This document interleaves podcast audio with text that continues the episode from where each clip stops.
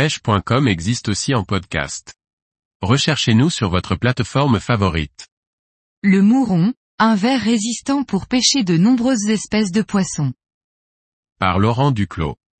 Le mouron est un ver facile d'emploi qui attire de nombreux poissons.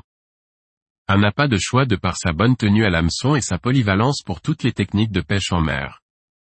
Pistiche, mouron ou mourdure, le mouron fait partie de ces vers emblématiques pour le pêcheur aux appâts en mer. Présent dans la moitié sud de l'Europe, il est très utilisé sur les bords de la Méditerranée.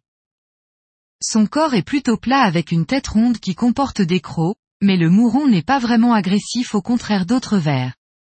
D'une taille pouvant atteindre environ 15 cm de long pour 7 mm de large, il est de couleur rouge en tirant vers le brun orange.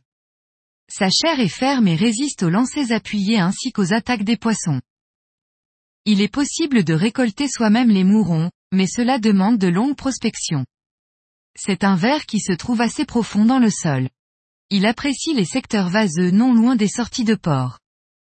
Pour dénicher les mourons, il faut se munir d'une bêche et soulever le substrat tout en cherchant la présence d'un ou plusieurs vers. Une recherche plutôt fastidieuse pour des résultats aléatoires.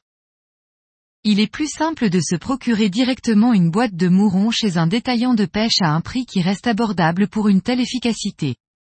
Les vers doivent être conservés dans de l'eau renouvelée régulièrement. Les pistiches ou mourons sont des vers polyvalents qui donnent de bons résultats quelles que soient les techniques de pêche.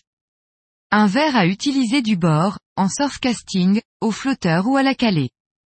Il peut aussi être employé pour pêcher en bateau, à la palangrotte ou à soutenir. Les poissons de roche tout comme les sparidés ou les poissons plats sont friands de mourons. On peut pêcher avec cet appât tout au long de l'année sur différents biotopes. Le mouron a une bonne tenue à l'hameçon, il peut être éché entier ou en morceaux. Retrouvez les différentes techniques pour écheur un verre ici.